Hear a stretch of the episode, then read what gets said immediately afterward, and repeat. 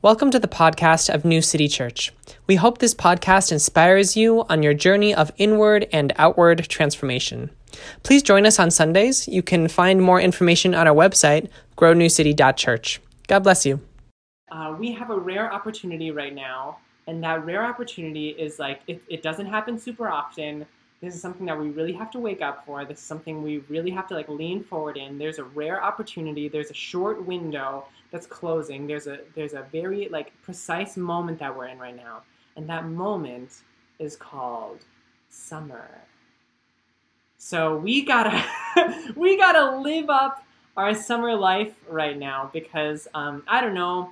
For those of you who are in the northern hemisphere, at least, you're experiencing summer, and for those of you who are in the upper Midwest, uh, there is not a lot of summer to enjoy. So it is important that we go out and encounter God how we can while the getting's good. Um, uh, and this is the sermon series where we're going to be examining that. I'm looking in the comments that says there are more living beings in one teaspoon of living soil than there are human beings on the earth. Ah! Did you catch that? Like, there's so much life afoot in all of creation, and we have the opportunity as children of God who created us from soil to encounter the life that is there. Um, so like that is that is so so important, and we have this rare opportunity called summer where we can spend extended periods of time outside in ways that we can't during the other sacred season of winter. I love winter, big fan. I'm not gonna like do this whole like playing into winter's hard in Minnesota thing because I encounter God in the blizzard. Hallelujah. But there is something about the summer that that brings things to life, even if it is the hottest summer that we've encountered, like in all of recorded history. like there is something about the greenness of life. There's something about the, the wind blowing through leaves and rustling us awake, reminding us what it means to be alive. And so this sermon series will go through three sections tierra, aguas, and cielos. Um, the preaching team decided that uh, having these sections in Spanish would help us to kind of break out of some of our typical mindsets, uh, or I should say, some of the Anglophonic, the the speaking, uh, the English speaking folks in our congregation, to break out of the typical mindsets of environmentalism, because this is not your run of the mill environmentalist sermon series. Like the main call to action here will not be like that's why recycling bins are important, you know, or like like what are the other things that you typically think of in like environmental campaigns, you know, like this is why we don't litter or this is why we're going to try to bike to work one day out of the year. Like all these things are important. I'm all about recycling. And recycling's cool cousin, composting, is like a pretty theologically important part of my life. But this is not going to be the run of the mill environmental sermon series. And the reason why is because New City Church, for those of you who are streaming from other places, welcome. Uh, our physical location is centered in Minneapolis. And there is some stuff that is happening in Minneapolis and the state of Minnesota, we'll definitely get to line three stuff for sure. Um, that is like, a, it's a certain type of urgency. There's a certain type of like um, uh, uh, activation that is alive in our city right now. And I feel like uh, typically when we talk about environmental sermon series, there's kind of this um, where it's kind of like the like a, at best the environment is like the cool aunt that you see who's like chill and like gives you good food or whatever and like maybe like takes you on a vacation. But the i think a lot of the ways that we talk about environmentalism is like you say oh hi environment and then we have to go talk about the important things. Then we have to go talk about the urgent things right? Like like we uh, uh, uh, saw uprisings and and there wasn't a lot of people talking about like oh maybe we should uh, uh, go smell some flowers you know like like there's a certain type of uh, we're getting into like neurobiology here but like there's there's some social justice things that happen that activate a fight or flight response that's kind of like, I gotta go right now. Like, for those of you who are outside of Minneapolis, last week, a black man named Winston Smith was murdered in the uptown neighborhood of South Minneapolis. Say his name, Winston Smith. Say his name, Winston Smith. Like, this is like important, important. And there's a certain type of activation that a lot of the circles that I'm in think of like the, the planet as the cool aunt who's like, yeah, of course we're environmentalists, of course we care about this, but we have things that we have to focus on here. And the environment will always just kind of like, you know, it'll come along when it comes along. This sermon series will not be the environment is your cool aunt sermon series. I think we already have enough of that. This sermon series is going to be looking at the very most pressing things that our uh, our current modern age is facing, and then look at how our relationship with the planet is not only related to that, but crucial for our healing from those things. Uh, and the reason why that is, is because all of nature is an altar at which you can meet God. All of nature is an altar at which you can meet God. And if nature is an altar where you can meet God, then perhaps we should be thinking about our deepest, most pressing issues that we are facing today and going to those altars to say, God, we need you. We need your Holy Spirit. We need your liberating love to be able to address these very things. Maybe the forests are down with Black Lives Matter. Maybe the oceans are ready for us to be able to get rid of war. Like maybe the environment is on our side in ways that we are not acknowledging. And by not acknowledging the planet, we are losing one of our most valuable allies in the struggle for justice. It begs the question why are there gardens at George Floyd Square?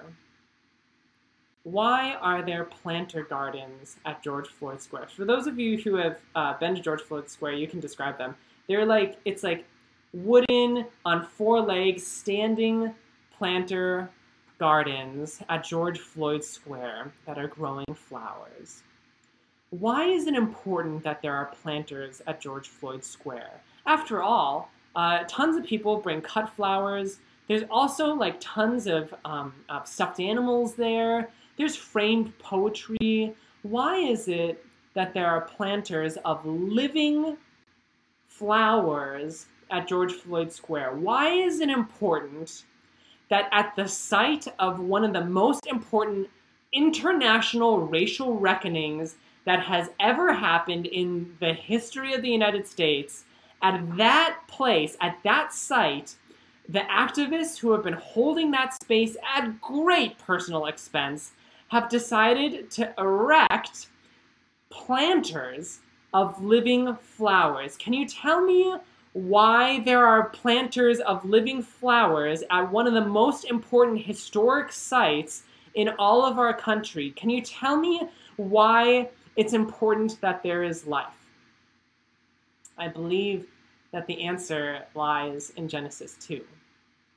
Because in Genesis 2, we meet a God who is not a distant and far away God, but a God who is among us. And that God reached down to the topsoil and lovingly uh, collected it and breathed in life so that we as human beings could exist. And the reason why planters are important at George Floyd is because we need to the whole thing about George Floyd Square is that it's not like a dead memorial. George Floyd Square isn't a museum. George Floyd Square isn't a tourist attraction or an amusement park. George Floyd Square is a living monument where people actively organize to insist on a different way for public safety and our life together. And at George Floyd Square, there is living proof of that in the planters there are not just memorial flowers, but living the force of life, the stuff of life that is actively alive at George Floyd Square, even though it takes more work.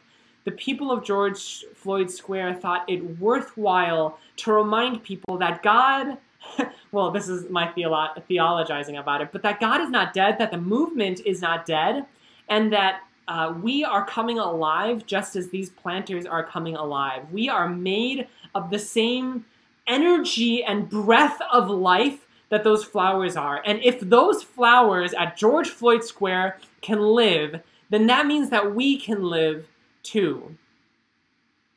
It's reminding us that there is a possibility of life. Um, uh, in the comments, it says relatedly, there was a 38th Street, Chicago Ave Street sign that the George Floyd Square organizer sent to Line 3 Treaty People's Gathering.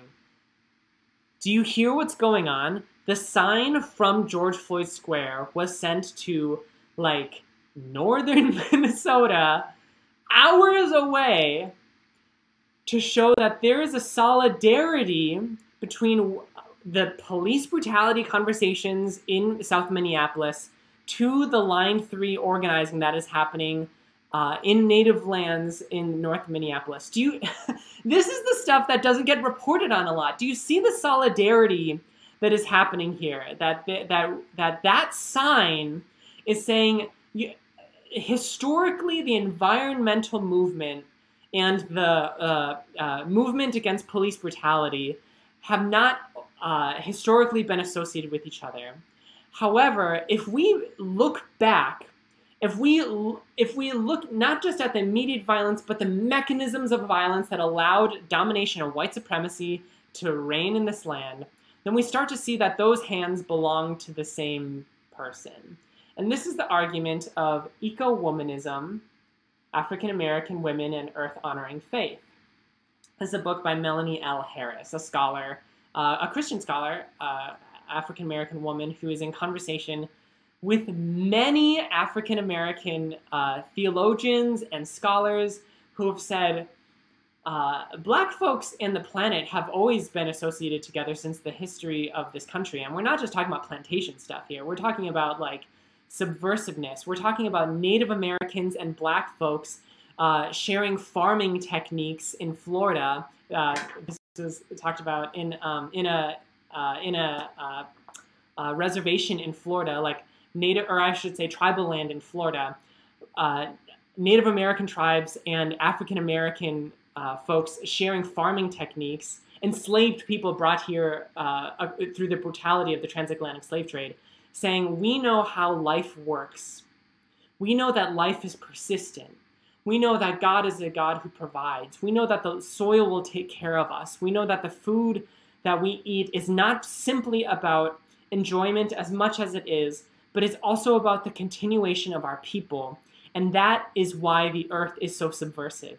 Because the earth sees us through, the earth allows for the continuation of marginalized people, the earth provides in ways that the mechanisms of domination and evil and uh, and heterosexism and and racism and white supremacy, uh, all, those powers don't want marginalized people to exist. And yet the earth continues to pour out all of her gifts to make sure that there is a guaranteed continuation of life. The earth is so subversive in that way. And what um, Melanie Harris talks about is that there's a um, there's a profound connection between the experience of black women and the earth. That's what womanism means. When I say eco-womanism, uh, womanism is like like feminism is you know like saying all genders are equal however a lot of the feminist discourse was started and continued by uh, white women and so uh, womanism started as kind of like the uh, the, uh, the addition of black women saying there are things that are particular in our experience that we really feel like we're not hearing represented in the broader discourse. Um, uh, and so yeah there's there's so much uh, exper- overlapping experience between that of black women and the earth, she says, because uh, Melanie L. Harris writes The experience of a black woman in America is to be constantly objectified and exploited, to be seen as an object for pleasure, to be seen as disposable, to be seen as a, a mule, uh, to carry all of the labor, uh, to be a dumping ground for all the unpleasant things in the world, to be the target of, of frustration and violence and anger that's what it. Uh, that's what the experience of being an African American woman, Dr. Harris says, and what uh, she says by excavating or like not a great word by rooting ourselves through that experience, African American women can connect to the way that the earth is being treated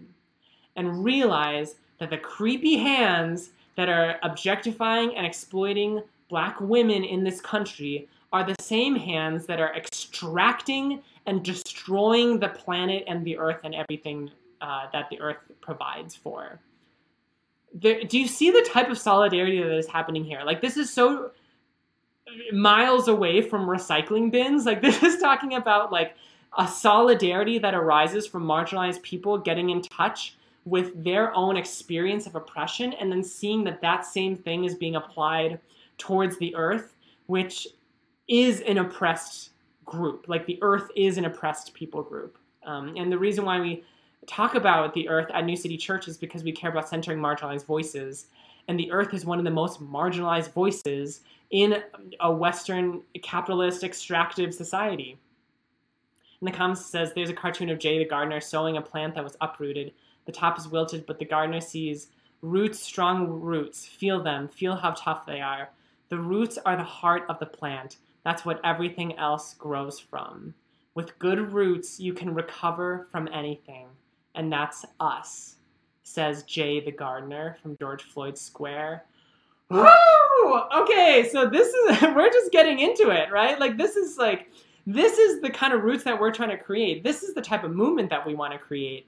And of course, recycling bins are important. Of course, like hiking trips and camping, like I'm a big proponent of all of that. But I want to just uh, argue that that connection to nature is important even for the people who are scared to step outside of their neighborhood because of how much violence is going on.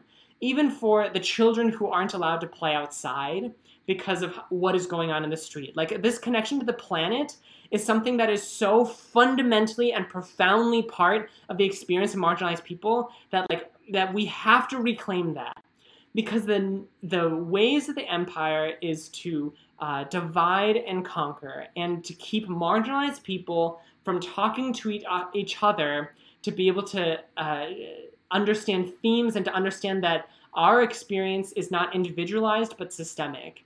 And uh, and the ways of of um, the empire in the conversation of the planet is to divide the planet from the conversations of all other types of oppression and somehow make environmentalism like this like cool extracurricular activity instead of seeing it as fundamental to who we are and how we are.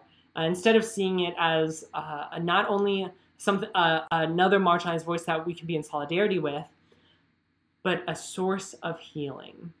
And that's also where um, some of eco-womanism comes into play.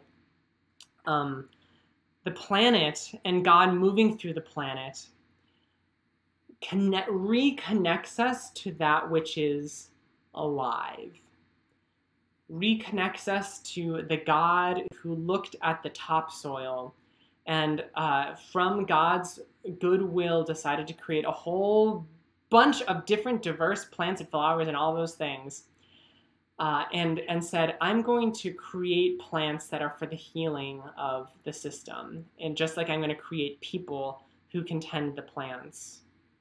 Uh, there are stories of kidnapped Africans en route to slavery braiding seeds into their hair to literally keep the earth with them on slave ships. Yeah, I've heard this. Um, stories of, of people braiding rice into their hair so that they have food, right? Like this.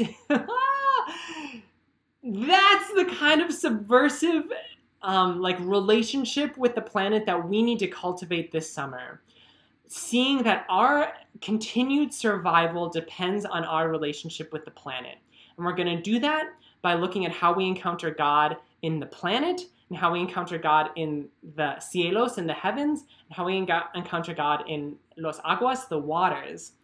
And my goal for you in this whole summer is for you to begin to see God in everything. That when you see that plant rising out of that sidewalk, cracking the sidewalk against all toxic odds, you can start to see God preaching to you through that plant.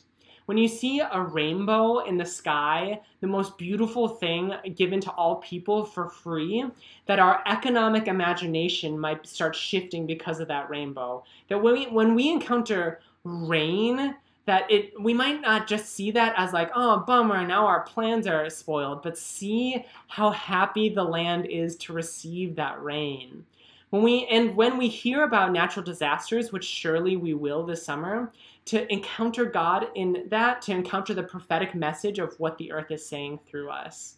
The Holy Spirit moves all over the place, and our job as Christians is to set up altars around the world to encounter God, and then to convene as a church to compare notes and see how we can continue this movement of the Holy Spirit. That's what church is for. That's our love training. Um, in the as someone who is organizing Minneapolis candidate forums on climate and environment, I could use a bit of that insight to not be considered irrelevant. Yeah, black eco theology helps to keep things relevant, right? Like, and and like I guess I'll just conclude with um, one last story. Um, you know, in this sermon series, we're going to talk about seeing God in everything, seeing God which is a little bit of ableist language. Um, uh, seeing is more like a metaphor of, of encountering. Um, but I had a, when I was uh, traveling through the Middle East, I had a friend who was significantly vis- visually impaired. She lost like 97% of her sight uh, when she was a child. And, uh, and she insisted on going on hiking trips with me um, whenever we would go out to the Middle East. And so we would be going through, I mean, these are like, like middle, like rocky, sandy, uneven terrain, like not paved, like kind of hard things to navigate. And she would take me by the arm, and then whenever I would kind of flex up, that meant that we had to stop. And if we kept going, then that that I just kept going. And we would walk together, and I, am kind of getting like some emotion there. Um, and we would hear the sounds of the waterfalls and the animals, and we would hear the, the sand underneath us and feel the strength of the rock. And at one point, uh, our friend circle kind of had this conversation where the question was kind of like, what do you get out, as someone who can't see, what do you get out of, of all of this? And she said, um, I can still see like colors and vague shapes and just to know that the world is this colorful is enough for me. I just, I feel like that's where the revolution starts. Like if, if you can go out into the world and just know that the color, how colorful our planet is, is the sermon of your redemption and your salvation, is the story of, uh, of how God is meeting us, is the story of Jesus's grace. Like if, if you can get to know that color, then we're going to be in a really good spot. Amen? Let's journey together this summer. Yay! Amen.